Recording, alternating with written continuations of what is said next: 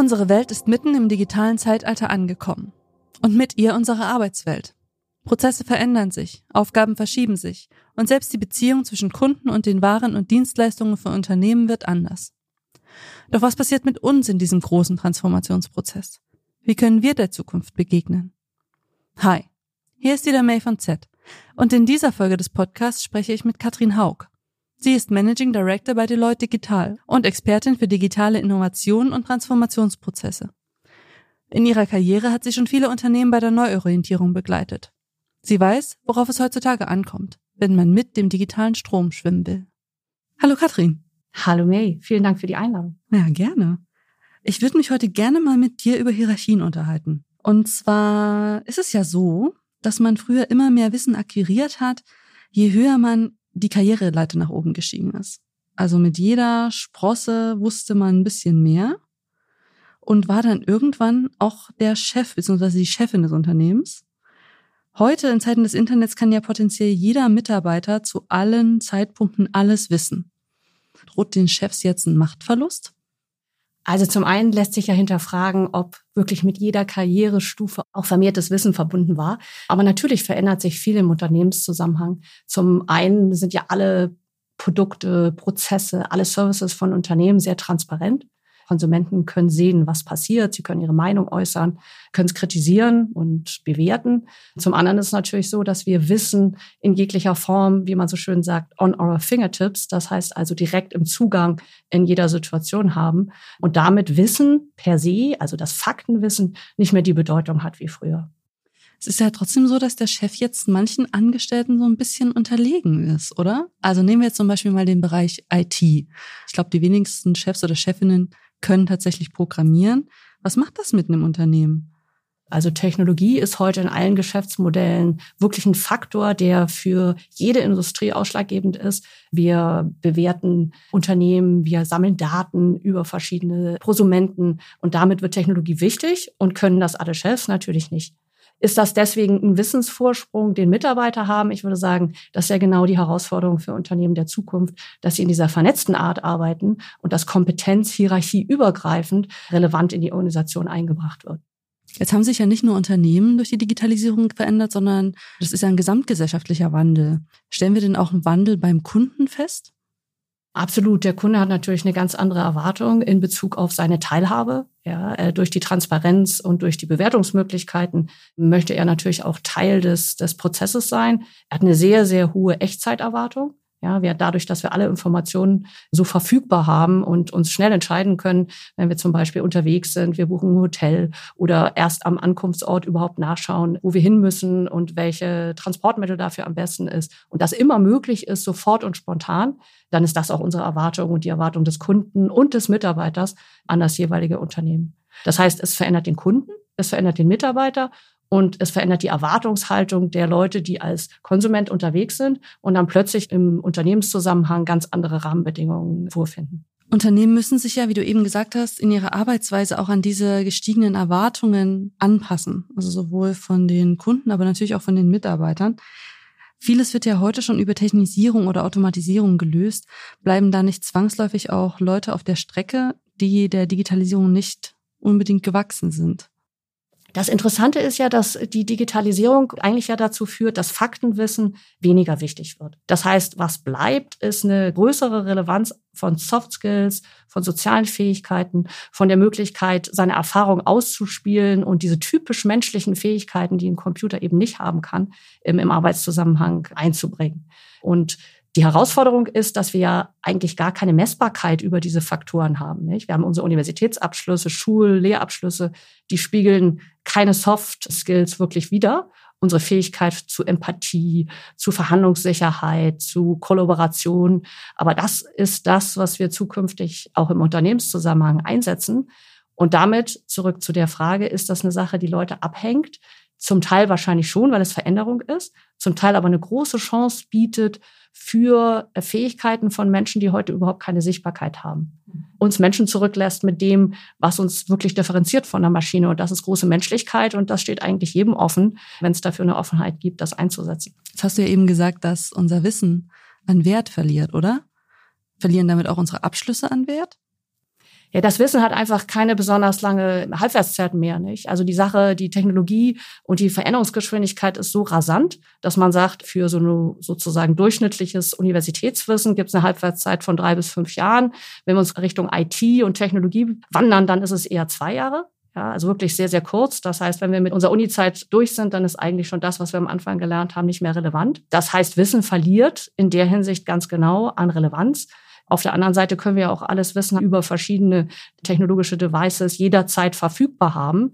Das heißt, unsere Universitätsabschlüsse sagen nichts mehr über das aus, was wir später leisten können. Mhm. Aber das, was wir on the job lernen, was wir durch dieses Lifelong Learning Prinzip an Erfahrung sammeln, das wird immer relevanter. Wenn jemand Fähigkeiten hat in Teamharmonie, in sozusagen Empathie, in Verhandlungssicherheit, müssen wir das sichtbar machen und nicht unbedingt mehr über Abschlüsse, die wir heute haben.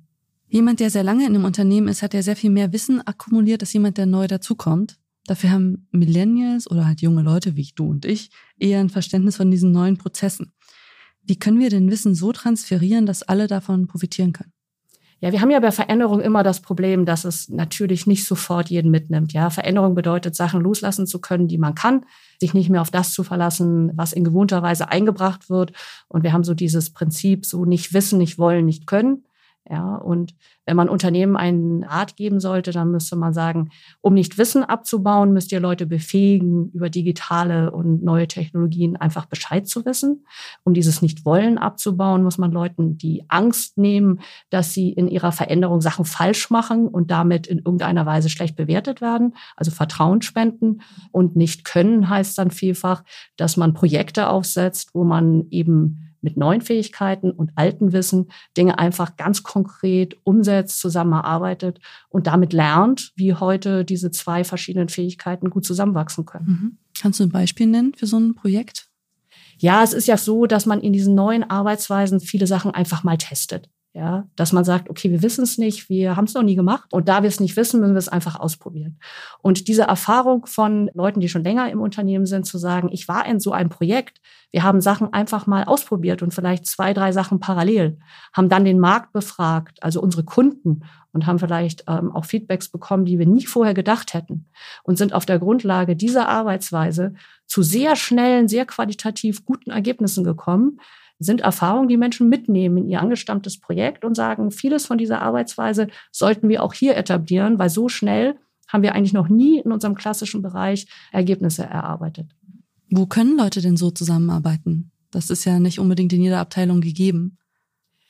Dafür ist es notwendig, sogenannte Highlight-Projekte, Leuchtturmprojekte, Speedboote aufzusetzen, wo man einfach mal was ausprobiert, was außerhalb der Unternehmensprozesse andere Freiheiten hat eben genau diese Art zusammenzuarbeiten, auch die Schnittstellen öffnet Richtung vielleicht Kompetenzen im Markt, Startups, anderen Unternehmen, die ähnliche Erfahrungen gemacht haben oder unter Umständen schon neue Technologien eingeführt haben.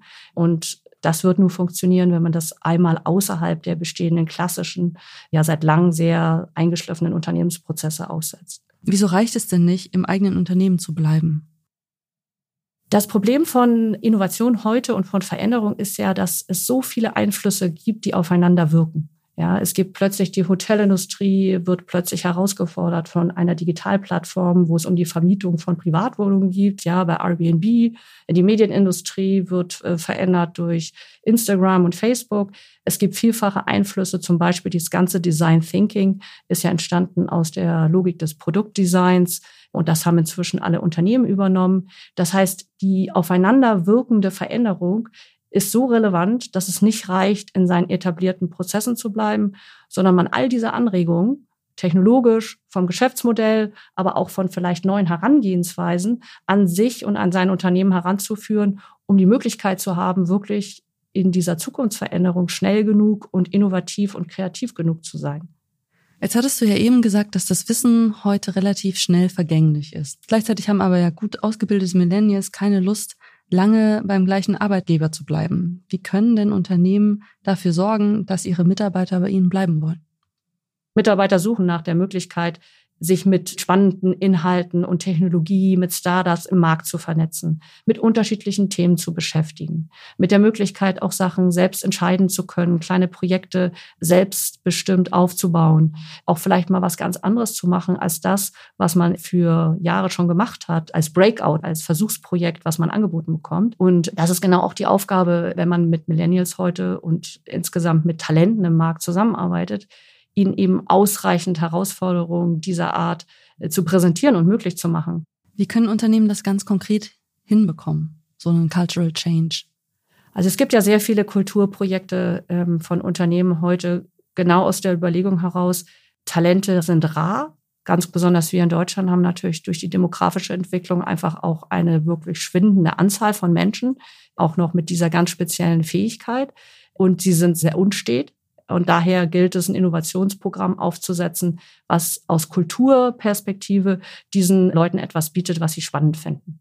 Und wie machen das Unternehmen? Ich habe vor kurzem zum Beispiel den Vorstandsvorsitzenden der Otto Group, Alexander Birken, auf einer Konferenz gehört, ja, der auch gesagt hat, wir wussten, dass wir diese Kultur verändern müssen. Sie muss partizipativ sein, sie muss agil sein, sie muss auch offen sein gegenüber internen und externen neuen Ansätzen, also dieses Diversität nach vorne bringen.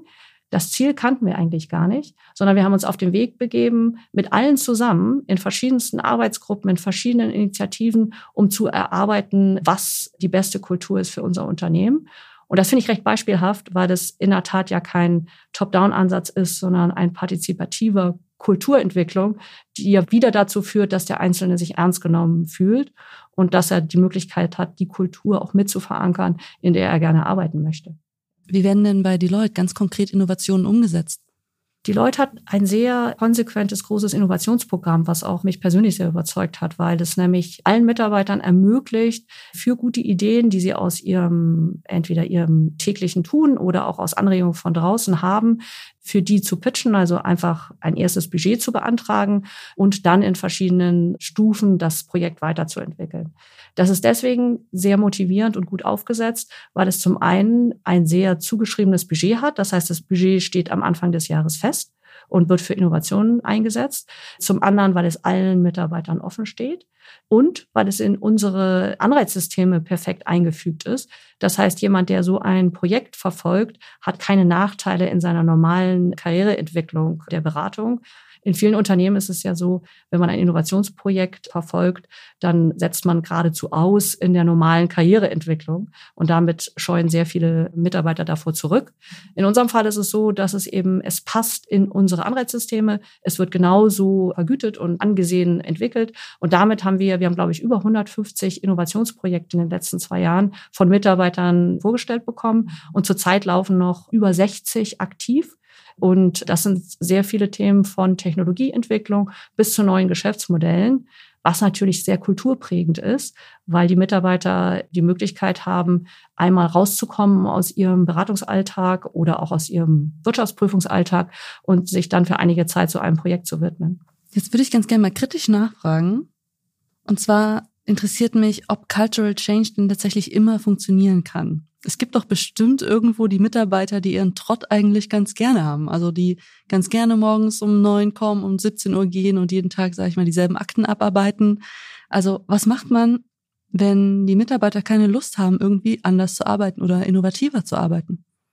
Guter Punkt. Ganz bestimmt wird es nicht gelingen, 100 Prozent aller Mitarbeiter und Menschen an einem Veränderungsprozess mitzunehmen. Das ist schon statistisch so, dass man sagt, so ein Drittel wahrscheinlich schwierig zu aktivieren sind, ja, in Veränderungsprozessen. Auf der anderen Seite ist genau Diversität ja die große Überschrift. Das heißt, es gilt nicht das eine Programm, was genau bedeutet, der eine darf flexibel arbeiten und alle Mitarbeiter im Unternehmen sollen genau das als Vorteil anerkennen, sondern es gibt bestimmt Menschen, die in Lebensphasen sind, in denen sie Gas geben wollen im Beruf. Andere haben vielleicht schon eine Familie oder eine Passion, die sie außerhalb des Berufslebens vorantreiben wollen. Und für genau diese Diversität von Menschen ein Kulturprogramm aufzusetzen, was verschiedene Modelle unterstützt und ermöglicht, wäre die große Herausforderung. Nicht ganz einfach, weil man natürlich viele verschiedene Modelle aufbauen muss, aber das wäre das Ziel. Wenn man Veränderungsprozesse im Unternehmen treibt, dann ist die wirksamste Methode, wirklich konkrete Projekte aufzusetzen. Also alles predigen und, und vorschreiben und ähnliches ist natürlich längst nicht so wirksam, wie einfach zu sagen, jetzt arbeiten wir daran einfach mal anders. Es gibt sehr viele Unternehmen, die haben sogenannte Innovationsvehikel aufgesetzt, viele auch gerne in Berlin, äh, mit sehr vielen Startups vernetzt. Und dann stellt sich ja oft die Frage, was hat das eigentlich zu tun mit meinem Stammunternehmen und wie kommt diese Veränderung bei uns eigentlich an? Und deswegen ist es in jedem Fall eine große, wichtige Herausforderung, dass man das verknüpft und dass zum Beispiel im Zuge von Innovationsprojekten Ambassadors entwickelt werden, die diese Erfahrung machen, die auch sehen, wie Innovation funktioniert, wie Vernetzung funktioniert, aber dann auch zurückkommen in ihre Teams und ihr Wissen über die klassischen Unternehmensprozesse verknüpfen können mit dem, was da draußen jetzt an neuen Tools gelernt wurde. Da gibt es ganz gute Beispiele. Ich habe vor kurzem gelesen einen Artikel von Fissmann. Die haben sehr viele Maßnahmen aufgesetzt. Zum einen haben sie am Stammunternehmen in einer Art War Room Führungskräfte zusammengebracht, um über viele Tage darüber nachzudenken, was will eigentlich unser Kunde? Und das wurde dann auch optisch entwickelt, indem immer mehr gelbe Zettel an Glaswände geklebt wurden und für jeden, der ins Unternehmen kam, auch sichtbar war, hier wird an diesem Thema gearbeitet. Zusätzlich öffnet sich das Unternehmen sehr stark Richtung Startups, integriert Startup-Technologien in die Produktionsprozesse und jetzt wird sogar eine Plattform in Berlin gebaut, Maschinenraum nennt sich das, wo Mittelstandsunternehmen, also auch Wettbewerber zusammengeführt werden, um zusammen an Herausforderungen der Zukunft zu arbeiten. Das sind alles Zeichen, die sehr, sehr stark zeigen, dass man sich verändern will und auch viel erreicht hat. Und dort wird genauso vorgegangen, dass man eben immer wieder Mitarbeiter des Stammunternehmens in diesen Projekten integriert, damit auch das klassische Unternehmen und die Vorgehensweise in jedem Fall davon profitieren. Macht ihr das bei Deloitte auch? Bei Deloitte haben wir verschiedene schon neue Büroflächen, neue Art der Arbeitsweisen. Es gibt einige Studios, es gibt eine Factory, ein Greenhouse. Das sind alles Begriffe für sozusagen kollaborative Arbeitsplätze, Arbeitsbüros, wo anders gearbeitet wird, in offenerer Weise, mit auch der Möglichkeit, sich zu treffen und an verschiedenen Dingen zusammenzuarbeiten, auch mit Kunden. Was wir noch nicht machen, ist diese vollständige Öffnung, dass wir auch in diesen Büros wirklich mit Startups sitzen und dort über viele Monate was zusammenarbeiten. Aber das sind alles Konzepte, die wir momentan besprechen, wo wir wissen, dass es notwendig ist, diese Öffnung auch wirklich in Bezug von gemeinsamen Arbeitsweisen weiterzuentwickeln. Mhm. Da komme ich doch direkt nochmal auf meine Eingangsfrage zurück. Kann man so die Hierarchien brechen? Meines Erachtens ist es keine Frage von Hierarchiebrechen, sondern eher von Kompetenz so einbringen, dass man mit der Veränderungsgeschwindigkeit noch mithält und dass man eine Organisation baut, die nicht durch das Nadelöhr Entscheidung einer Führungskraft muss, sondern die eben breit aufgestellt ist mit der Kompetenz unterschiedlichster Menschen, die die Veränderung zusammen bewerkstelligen. Weil eins ist klar, wir werden die Zukunftsherausforderungen nur zusammen hinkriegen und nur mit allen Kompetenzen, die es im Unternehmen gibt. Danke fürs Gespräch. Vielen Dank für die Einladung. In einer Welt, die im Umbruch ist, sind die Fragen nach Hierarchien vielleicht auch gar nicht mehr so wichtig, oder? Kollaboration und Wissenstransfer sind die Themen der Zukunft. Das haben wir eben von Katrin gehört. In der nächsten Folge des Podcasts Wie begegnen wir der Zukunft spreche ich dann mit Britta Mittelfeld. Sie ist Ingenieurin und beschäftigt sich bei Deloitte mit ganz anderen Zukunftsfragen. Nämlich danach, wie die Fabrik der Zukunft, also die Factory of the Future aussehen kann. Also, schaltet wieder ein und holt euch eure Dosis Supply Chain Nerdwissen ab.